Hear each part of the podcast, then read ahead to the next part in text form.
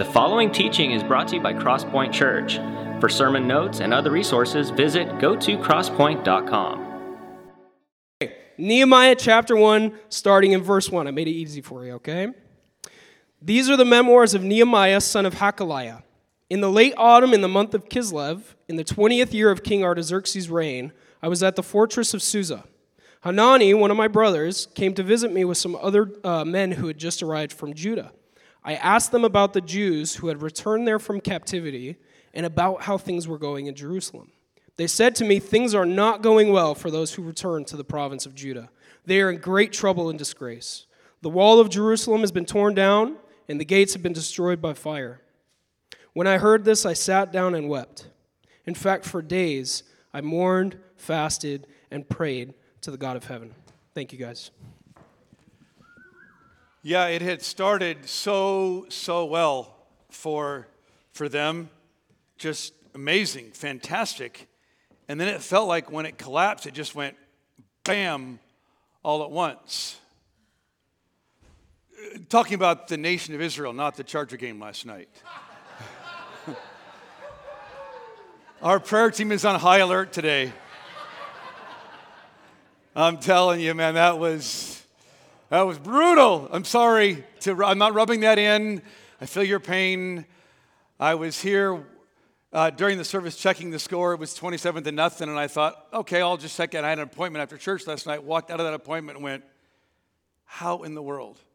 It's a bit of what happens here in the book of, of, of, Nehemiah, this story. Some of you are wondering, what is going on here? Did the church have some rain leaks and just a construction project? No, the book of Nehemiah really is a description of a massive build, a massive reconstruction project for the city of Jerusalem and to reestablish God's people back in the nation of Israel. In order to understand this, what, what's going on here, we need some context to know that God had chosen the nation of Israel from way back in the day, Abraham and Moses, and they get established there in the promised land. And it goes well for them when when they do things God's way. When it doesn't, when they don't think God's God's way, it just goes sideways and south, and it goes sideways and south for different reasons. And finally, in 605 BC, there'll be a timeline up here on the screen in just a second. It's also on the note sheet that you uh, have on the back of your program there. In 605 BC, the, na- the world superpower at that point was Babylon, modern day Iran, Iraq, in that region. It comes in, they're conquering the whole world. They come in, they conquer Israel. In particular, they conquered the remaining part of Israel down in the south, called the two tribes down there in the south region of Israel, called Judah. And they take the best and the brightest back to Babylon to train them in the culture and the ways of Babylon. They want to get the best and the brightest from all over the world and get that all in their city, in their cap, in their capital. Uh, you read the book of Daniel. Some of you will know that story from Sunday school if you went to church as a kid. Daniel and the lion's den, that all happens in Babylon. Daniel and his friends were some of the first exiles because the exile happened kind of in three stages, starting in 605 BC. But God had prophesied, He said, You're going to be there for 70 years. And sure enough, 70 years later, within 70 years, uh, Babylon was on the decline and the Medes and Persian Empire was, was rising up. They were conquering everybody. And they came in and they conquered Babylon. It even describes that in the book of Daniel when King Belshazzar was there and was king. And their, their deal with how they managed their empire was not to say, we're going to go bring everybody back to our homeland here. We said, it's hard to rule countries from a distance without any of the people there that are part of that country, that know the culture, that know the weather, that know how things work there. And they said, No, make no mistake, we're not letting you establish your own country again. You're under the Persian Empire, but we're going to let you go back there and rebuild your cities, rebuild your temples, rebuild your culture, rebuild all of that. We're going to be all the big umbrella over it all. And that happens in 536 BC. The book of Ezra describes what happens. A man named Zerubbabel gets sent back with a whole team of people and they rebuild the temple that's in the middle of the city of Jerusalem. They rebuild the, rebuild the temple, and then several years later, uh, a guy named Ezra comes back and he records what has happened there in the rebuilding, but not just rebuilding of the temple, but rebuilding their culture, rebuilding their identity, rebuilding, calling them back to, to this idea. It does no good to have a temple that honors God if we don't honor Him.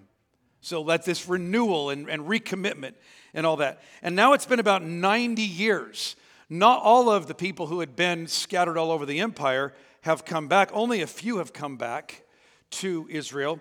And a guy named Nehemiah, who's the guy whose book who records this all for us, he, he gets news about his homeland about 90 years after the people come back and rebuild the temple. So it's about about 160 years since they were exiled the nation was, was that Babylon conquered them, that Nehemiah gets word about this. And you can see what, what Justin just read for us. He's distraught about it. He weeps and mourns. He doesn't know really what to do. He tells the king about it. And here's the crazy thing, guys our, our subtitle of the series, Accomplishing Great Things for God. In 52 days, a butler rebuilds the wall of Jerusalem, rebuilds that city there. That's crazy. And what you're going to find here, it's crazy about it, is not one time in the whole book of Nehemiah is there a supernatural miracle that makes it all happen. You know how it happened? People got to work. God put a team to, together. Uh, we have some things here as a church that we feel like God is calling us to accomplish some significant things for God as a. We're a church, we more call ourselves like a kingdom outpost here. We're part of God's great kingdom. We're deployed out here to make some trouble, to, to go out there and call people out of darkness into light, to see things restored and, and rebuilt, like what Nehemiah's uh, going to do here. And so we're going to use this next four, five, six weeks in the book of Nehemiah to unpack and unfold some of that before us. We also want to have you ask yourself the question what is that thing that God's calling me to do? And here's the little message in a moment today God may be calling you to rebuild something in your life. There may be something in your life that's a mess right now. It might be like the walls of, you get news of it and go, man, it's a hot mess here in my marriage, in my finances, with my kids, with work situations, with, you know, whatever's going on. But oftentimes, here's what's important it's, it's not that your life is a mess. Your life, the walls of your life, your city, you might be great. You're going, like, I'm good. Sometimes it's not what God wants to do in you, it's what He wants to do. Look right at me. What God wants to do through you to help somebody else whose life is a shambles, or to help a situation that you hear about going, man, there could be a cool thing that we could do here that could be awesome for God. So it's accomplishing significant things for God. Now, what we know about Nehemiah is that he's the son of Hakaliah. For those of you that are our millennials and Gen Zers that are going to get pregnant, have kids, I dare you. Come on, somebody please do that. Hakaliah. That'd be a great name. You're always naming your kids weird names anyway. Just choose that one. I know I'm old. Shut up. Get off my lawn. Um, and we find out in chapter 1, verse 11, at the end, it says that, uh, look at there, it says, In those days I was the king's cupbearer. That's just a fancy title for I was like the butler for the king. He oversaw everything the king had to eat and drink. Uh, now, the reason he oversaw it, it was both for the quality of the ingredients and the quality of it, because the king gets what the king wants. And, and so the king has clear things that he wants, and you have the best chefs out there. But because of things back then, if, if there was unrest in the empire and if somebody didn't like this or that about the king, you can read about this in history all the time. Kings got regularly poisoned by, by people in their palace because it was hard to control that. So Nehemiah was the guy that before the king ever ate anything, Nehemiah took a bite and took a drink of everything the king ate and drank, which would be kind of awesome because you're getting the best food. But it's also like the king's watching, going, Go ahead, okay, now we can eat.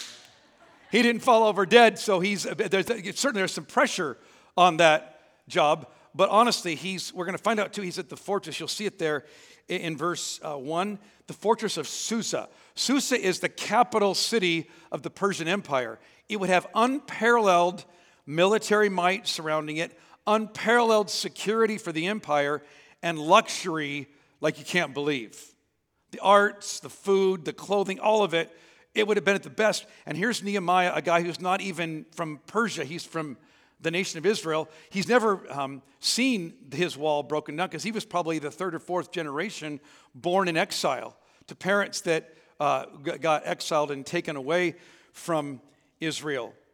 Uh, he becomes aware of what's going on here, and something in his heart gets captured to go, we got to do something about this. But he's not quite sure what to do. And, and you'll see there that he, he weeps and mourns and he feels called to accomplish something for God, but he's not quite sure what am I going to do about this? I don't know what God's calling you to do to accomplish something significant for Him, maybe in your life.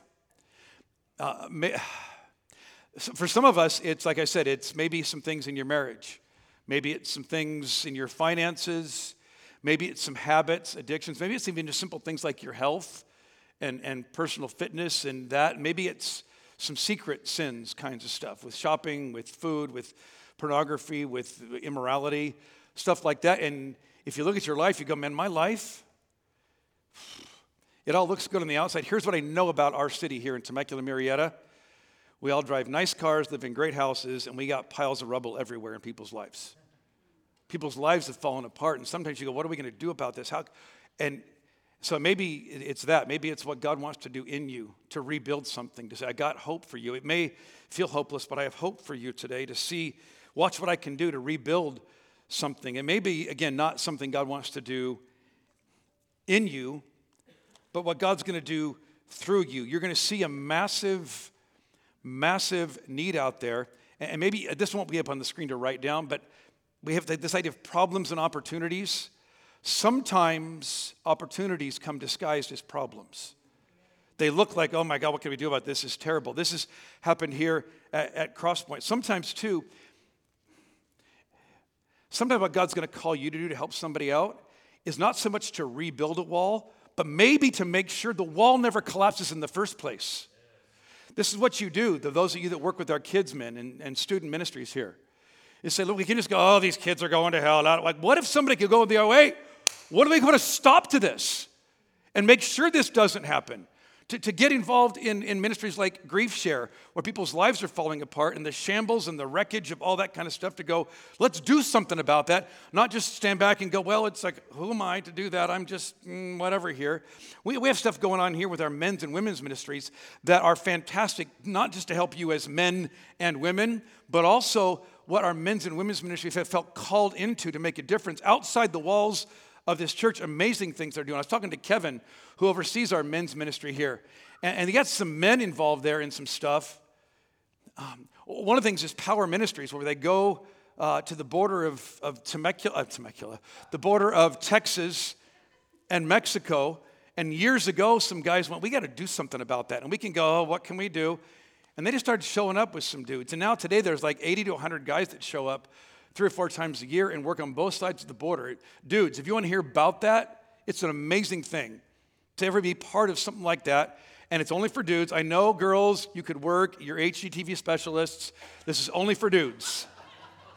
It's only for dudes. I don't make the rules about this. It's not even our thing. It's somebody else that runs it. But dudes, you should go to it. Check it out. It'd be awesome for you to put that on your connection card and we'll have somebody contact you about that. But Kevin was also telling me about this thing where one of the, the dirty little secrets about the United States of America is that, that trafficking and prostitution is not something that's just overseas. Even the child stuff that's going on is happening. One of the hot, the hot spots are here in the United States of America. And you can look at that and go, what can we do about that? Well, it just seems so big, and it's just, who am I? I'm just Nehemiah, a cupbearer. What could I do? I'm just a plumber. I'm just an IT specialist. These guys heard about this ministry thing. What these, what these guys do, it's awesome. They go place fake ads. And then these dudes, these unregenerate, black hearted, evil men, call these numbers, but they're not actually calling a number for that girl. They're calling a number, and these guys get on the phone with them and say, What are you doing, pal? And not just to yell at him, but go, How can we help? Because clearly there's some things that have been broken down in your life. And look, we're probably not going to solve that problem all at once. By just a few guys doing that. But you know what we're going to do? Maybe for five or six or 10 or 50, 100 guys, we're going to put a stop to that over there so that that life and the children of that marriage and the spouse of that family doesn't collapse and get just obliterated by, by that. Um, there's probably more things here. Yeah. Uh, Shane and Pia here at Crosspoint just looked at some marriages. Yeah. Over, they just saw some things with marriages and going, look, there's some marriages that need some help, and not, some of them are in like absolute collapse. They're, you're a hot mess. Others of them are like, hey, we can see some things that are some parts of the wall that have, are collapsing over here and breaking down, and some foundation things that are, we got to do some work there. And so they, like, okay, it's just us, we could do something there. and started the whole marriage ministry thing going on here. Check that out. Put a note if you have a, some questions about that. Get involved there. Years ago, I remember, uh, I'm not going to embarrass her because she's here today. Uh, Cheryl Inswa. Those of you that know her. Uh, was on a missions trip to Kenya and, and saw not the cute little children they put on all the brochures to move your heart to give money to ministries, because those are, that's, this is the street boys, the gangs of, of dangerous, scary boys sniffing glue on the streets out by the hundreds outside of, the, of, uh, of uh, where we were at in the various cities and thought, who am I? She said, somebody's got to do something about this. And she's gone there now and has spent now, I think it's 10 or 12 years now, spending half of her time there in Kenya, half of her time here in the States. We give, you guys give money, some of you are supporting what she's doing there. This is again, Cheryl's life is in good space. She doesn't need anything rebuilt in her life, but there's a mess out there, an opportunity out there. Let's do something about that. And whenever that happens, you're going to have a tendency to think, well, who am I? Or the problem is just so big. It's, it's just, it's, it's incomprehensibly big. What could I possibly do about this? And then sometimes you know what happens? Sometimes the problem is so big and it's been going on for so long. We just got used to it. And we have that, I don't know who the band is, it's just, it's just the way it is. It's just the way it is. What can you do? Always gonna have the poor, always gonna have sex trafficking, you're always gonna have marriages falling apart. Oh well, just throw your hands up and go, just the way it is. And Nehemiah says that may be the way it is, but that's not the way it's to be. So at some point we go, I'm going to do something here. And he had this calling on his life. Now, whenever this happens, when you're going to jump into something like this, it's always easier to sit back and go home and binge watch the latest version of Yellowstone, which well, they have like four different franchises out now for that. Or well, we're going to have football on. It's like probably some of you are checking the scores right now. So make sure you make sure your phone's on silent right now so you don't end up playing the game for everybody here and give away the score. But yeah, it's easier just to sit and do nothing. Making a difference, look right at me. Making a difference for God, doing something significant for God will always involve you moving out of your comfort zones. Whether it's something in your own person, like uh, guys, it's some, I get it. My marriage is just whatever, so I just kind of leave it alone, just leave it there. It's like, it's just the way it is. Or you can say, what if we go, let's get uncomfortable here for a bit. Let's get to some, let's do some stuff. Be easier to sit back and just watch stuff happen and go, what could I do? It's just the way it is.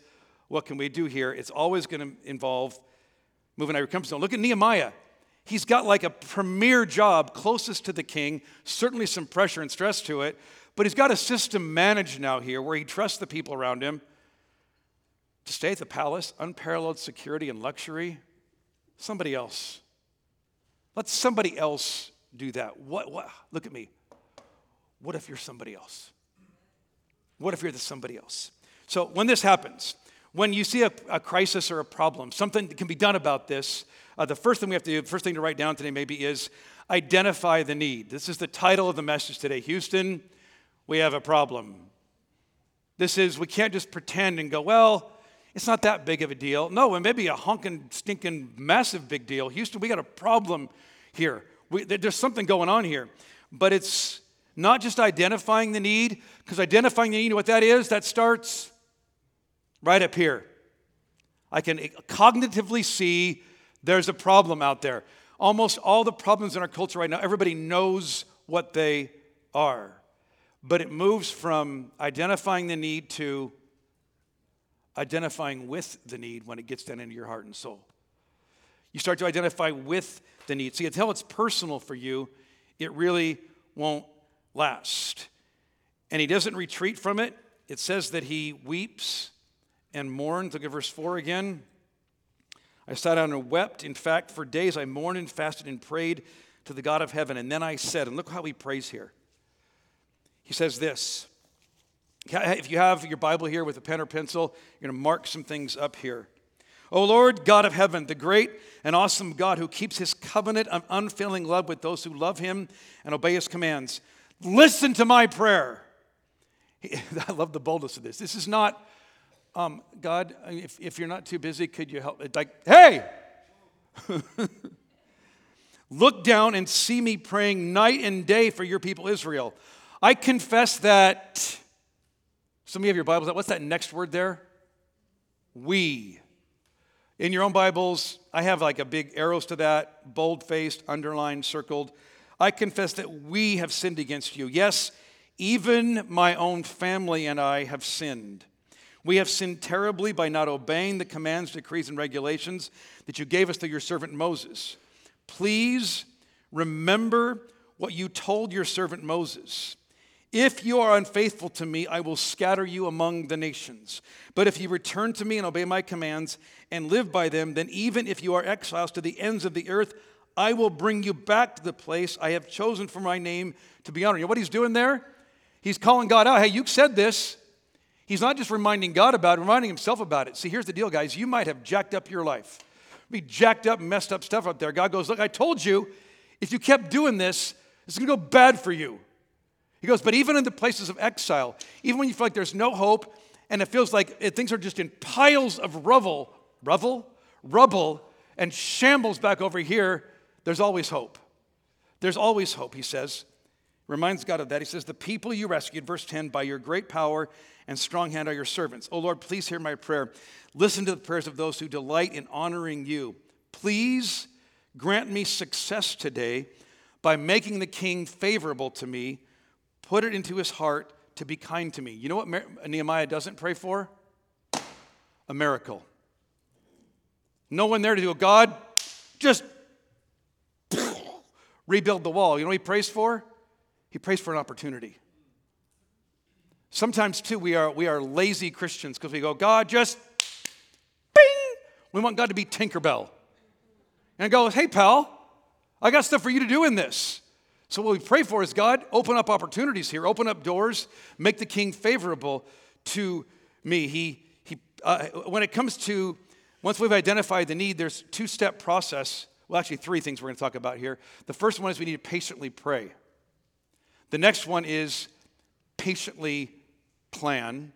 These will both work in dynamic synergy and sometimes even tension with each other. Um, he reminds himself of God's promises. And one of the things I, I want to point out to you here, I think it's so important.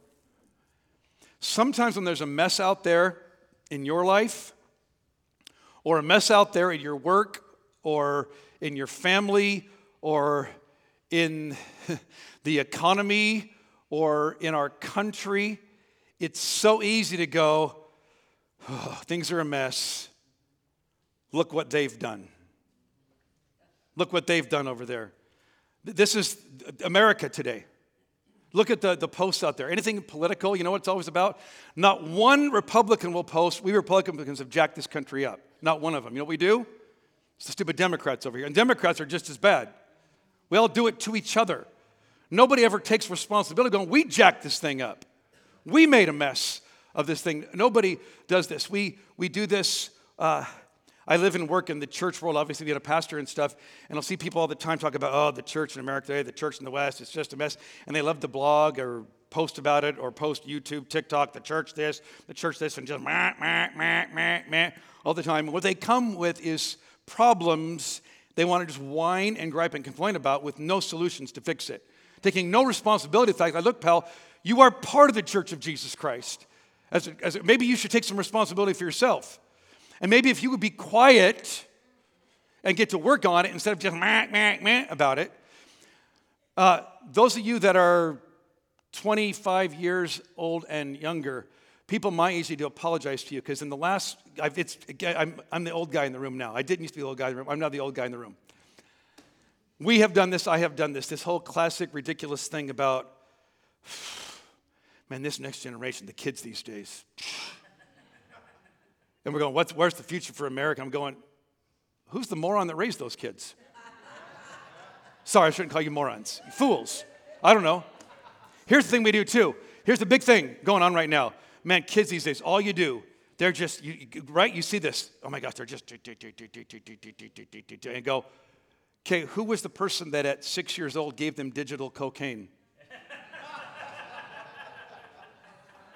you got them addicted to it, and now you're going, oh my God, what's going on with my kid here? We did it to him. Take some. Instead of whining, we're never getting, here's the deal. Here's why it's important, because we're never getting anything done if we start blaming people for the mess out there. This is even, look at me for a second, because some, some of you today, I know some of your stories. The things that happened to you personally, the abuse, the harm that you have suffered at the hands of somebody else is not your fault. And it's very, very, very right and just to feel like, man, somebody did something to me and hurt me. The things that are going on in our world, even in our culture, where there's problems created, you might go, look, I had nothing to do with that. And so it's very easy. It'd be easy for Nehemiah to go, look, I wasn't back in Jerusalem 160 years ago when the walls got demolished.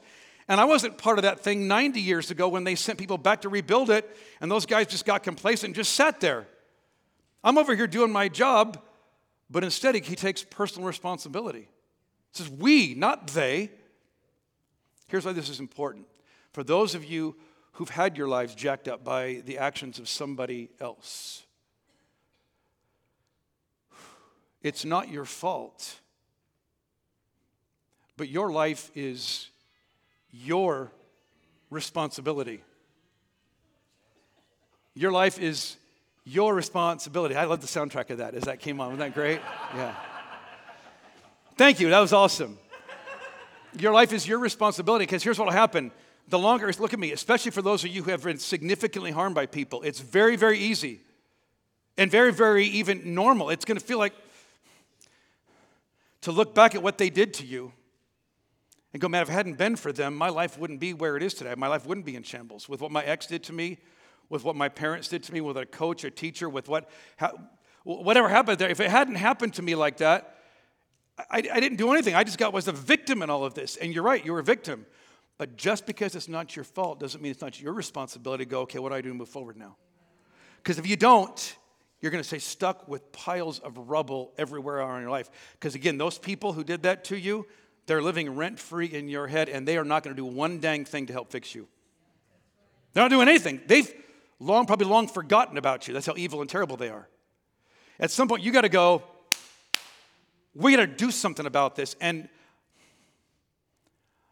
I need to recognize that maybe at some level I've got some culpability in this. And even if I don't have any culpability, even if I was 100% innocent of all of this, I still got to take action moving forward here. Otherwise, my life, the, the, church I'm a part of, the country I'm a part of, the things I'm a part of are just going to stay in shambles. It's going to take people taking responsibility when we pray, when we do that. Don't, not just blaming uh, and calling out all the people who've made a mess out of things. I want you also to see what he does. He also patiently plans. And it never actually narrates how he plans, but look at the next, look at chapter 2 now. It tells us there early the following spring. If you look at verse 1, it's late autumn, and now it's the following spring. So it's probably anywhere from 60 to 80 days later when Nehemiah has heard about this problem and doesn't know what to do and has no authority to quit his job. He's just going, I, I don't know what to do here. God, help me open up some doors here. And nothing's happened. But in late, in the following spring, in the month of Nisan, during the 20th year of King Artaxerxes' reign, I was serving the king his wine. This is the whole checking the food and making sure it's okay. I had never before appeared sad in his presence. So the king asked me, Why are you looking so sad? You don't look sick to me. You must be deeply troubled. And then I was terrified. You know why he's terrified? Because you made the king sad in the king's presence. There was no civil rights. There was none of that stuff. Just go out and kill that guy. Get me a guy who's happy. And there was no like scandal about that. It wouldn't have made the paper like, well, yeah, don't be sad in the king's presence or you won't, unless you want to die. So he's terrified. But I replied, Long live the king! How can I not be sad? For the city where my ancestors are buried is in ruins, and the gates have been destroyed by fire. And the king asked, Well, how can I help you? have you ever been in a situation like this in an interview, in a big decision, with a prayer to the God of heaven I said, Oh, God, help the boy. Help me right now. Help me. I replied, If it please the king, and if you are pleased with me, your servant, send me to Judah to rebuild the city where my ancestors are buried. The king, with the queen sitting beside him, asked, How long will he be gone? When will you return? After I told him how long I'd be gone, the king agreed to my request. How does Nehemiah know how long he's going to be gone for? You know what he's doing for 60 to 80 days while he's praying? He's also planning, thinking through, okay, if we do this, and I know how big the city is, I got reports back from there, and we had to do he, he knew. I got an idea about how long I think this might take to get things reestablished there. And the king asked how, how long he be gone. But Nehemiah knows if the king ever asks how he can help, I already have my answer ready of what I'm going to need to do this. So he has not just patiently prayed, he has also done the hard work of patient planning. Look what he says here. I also said to the king, that this is again for those of you that are ever going to sell anything, you're ever trying to uh, get something to happen, you always have the same answer ready no matter what the question is. If somebody asks how I can help, you have the same, be ready to go with that answer.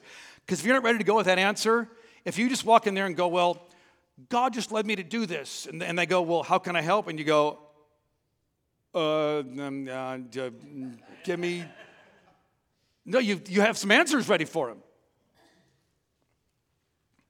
I also said to the king, If it please the king, look at this, let me have letters addressed to the governors of the province west of the Euphrates River, instructing them to let me travel safely through their territories on my way to Judah. So I, this is for security detail. This is, we're going into harm's way here.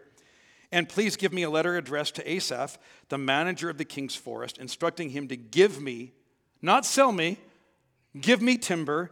I will need it to make beams for the gates of the temple fortress, for the city walls, and for a house for myself. And the king granted these requests because the gracious hand of God was upon me. These, he, he, he asks the king, the king asks how I can help. And Nehemiah, because he didn't just go over there and pray and just hope that God would do something, because he sat down and got some spreadsheets out and started talking to people. Because what does Nehemiah know about building anything? You know who he talked to? Probably found some engineers.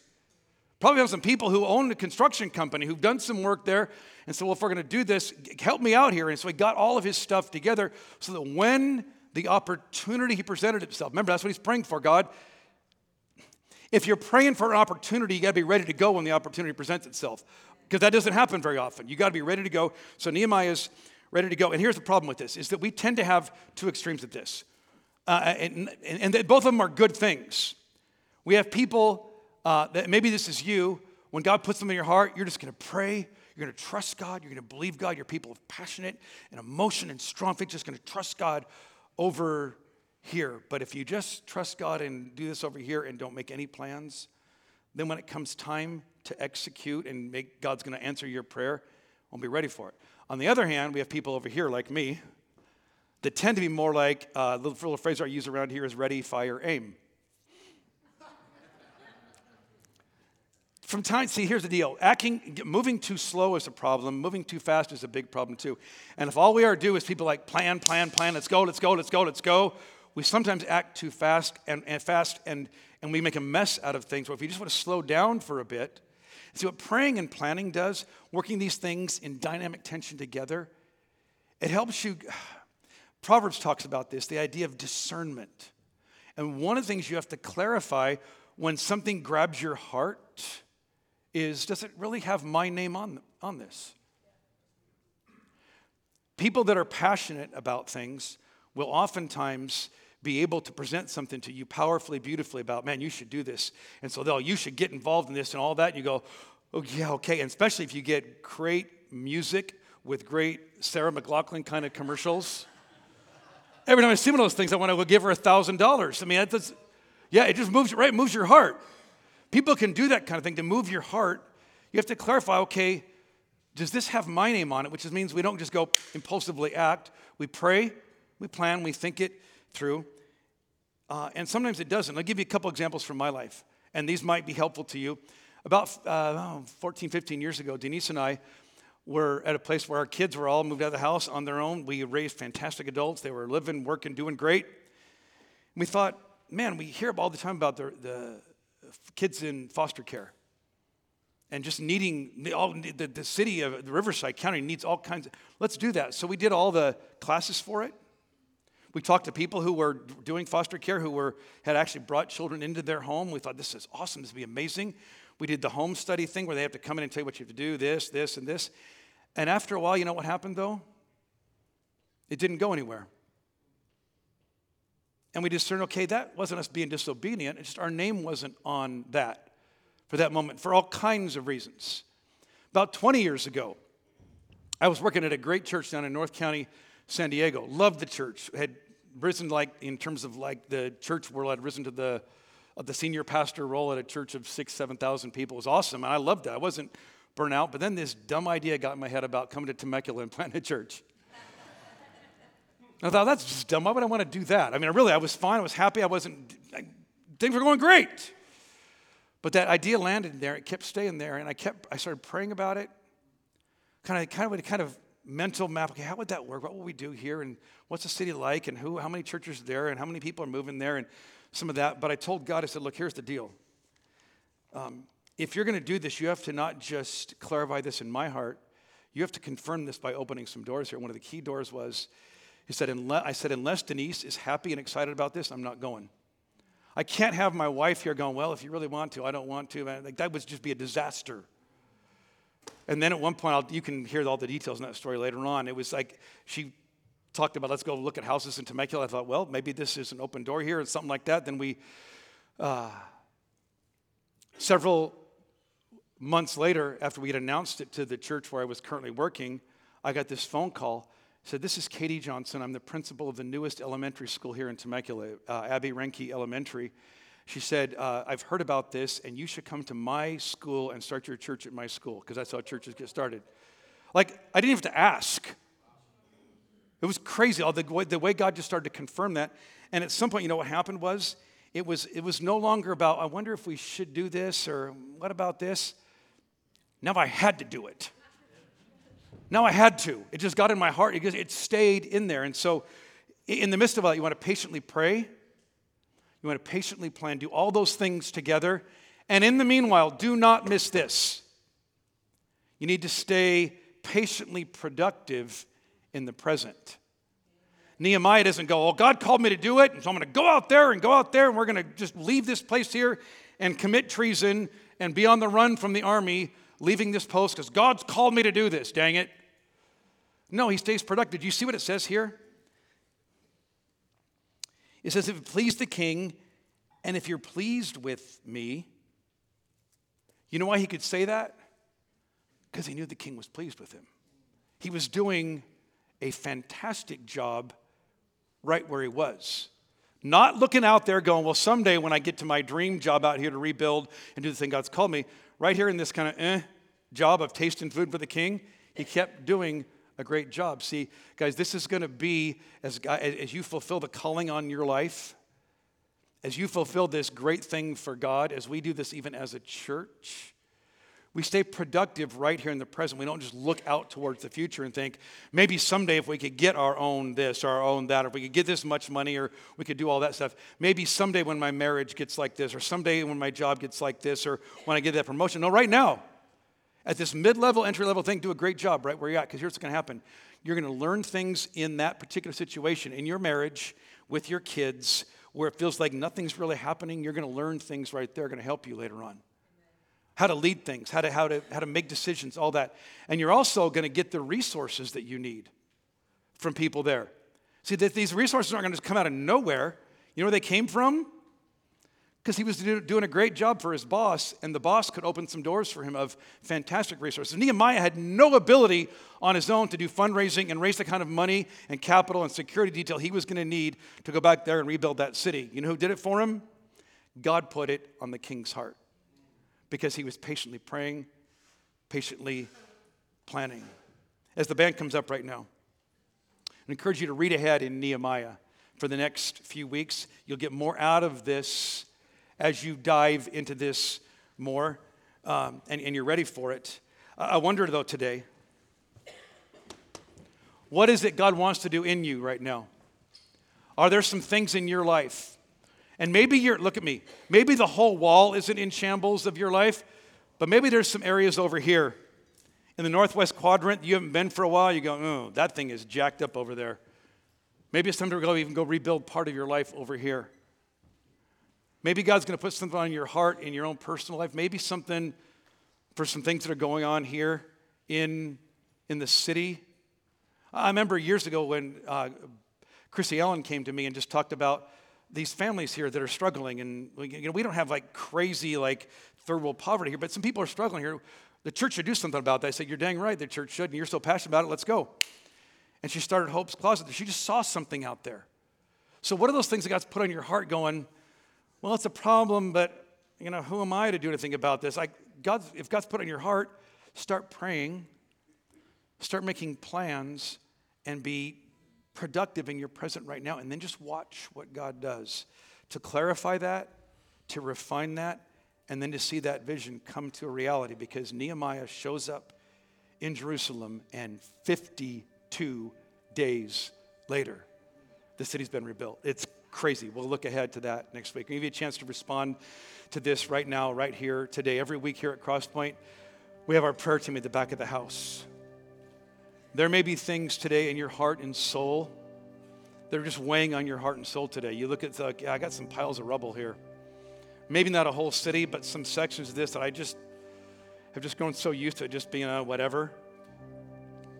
Maybe it's time to get back there and chat with them about that. Let somebody pray with you about that. We're going uh, to give you a chance to come to tables of communion. If you're newer to church and God and Jesus, it's in the four corners of the room. It's bread and juice. The bread symbolizes the crucified, broken body of Jesus. The juice symbolizes his blood. And Jesus says, on a regular basis, when you gather together, remember me. And I love this about this because Nehemiah is not the hero of the Bible, even the hero of the story. Jesus is. Because you know how Jesus rebuilt our lives? He allowed his to be torn apart and his blood to be spilt, his body to be broken so that we could be restored and our lives could be rebuilt again. And then, guys, we're going to sing today. And um, how, how about we sing like we mean it? Because what we've received from God, what God has done in our lives to, to rebuild our lives. Because some of us today go, look, Steve, I, like my life over the years now has been rebuilt here, and I, have I've kind of grown like, yeah, whatever, God rebuilt my life, saved me from hell, and has restored my marriage, restored my life. We're like, yada, yada, yada. When's the next football game start? Stay present here in this moment and, and celebrate, not with a sense of pride, with a sense of humility and gratitude for the amazing grace that, that rebuilt your life. Jesus, today, just whatever you want to say and do here amongst us, just do that right here, right now.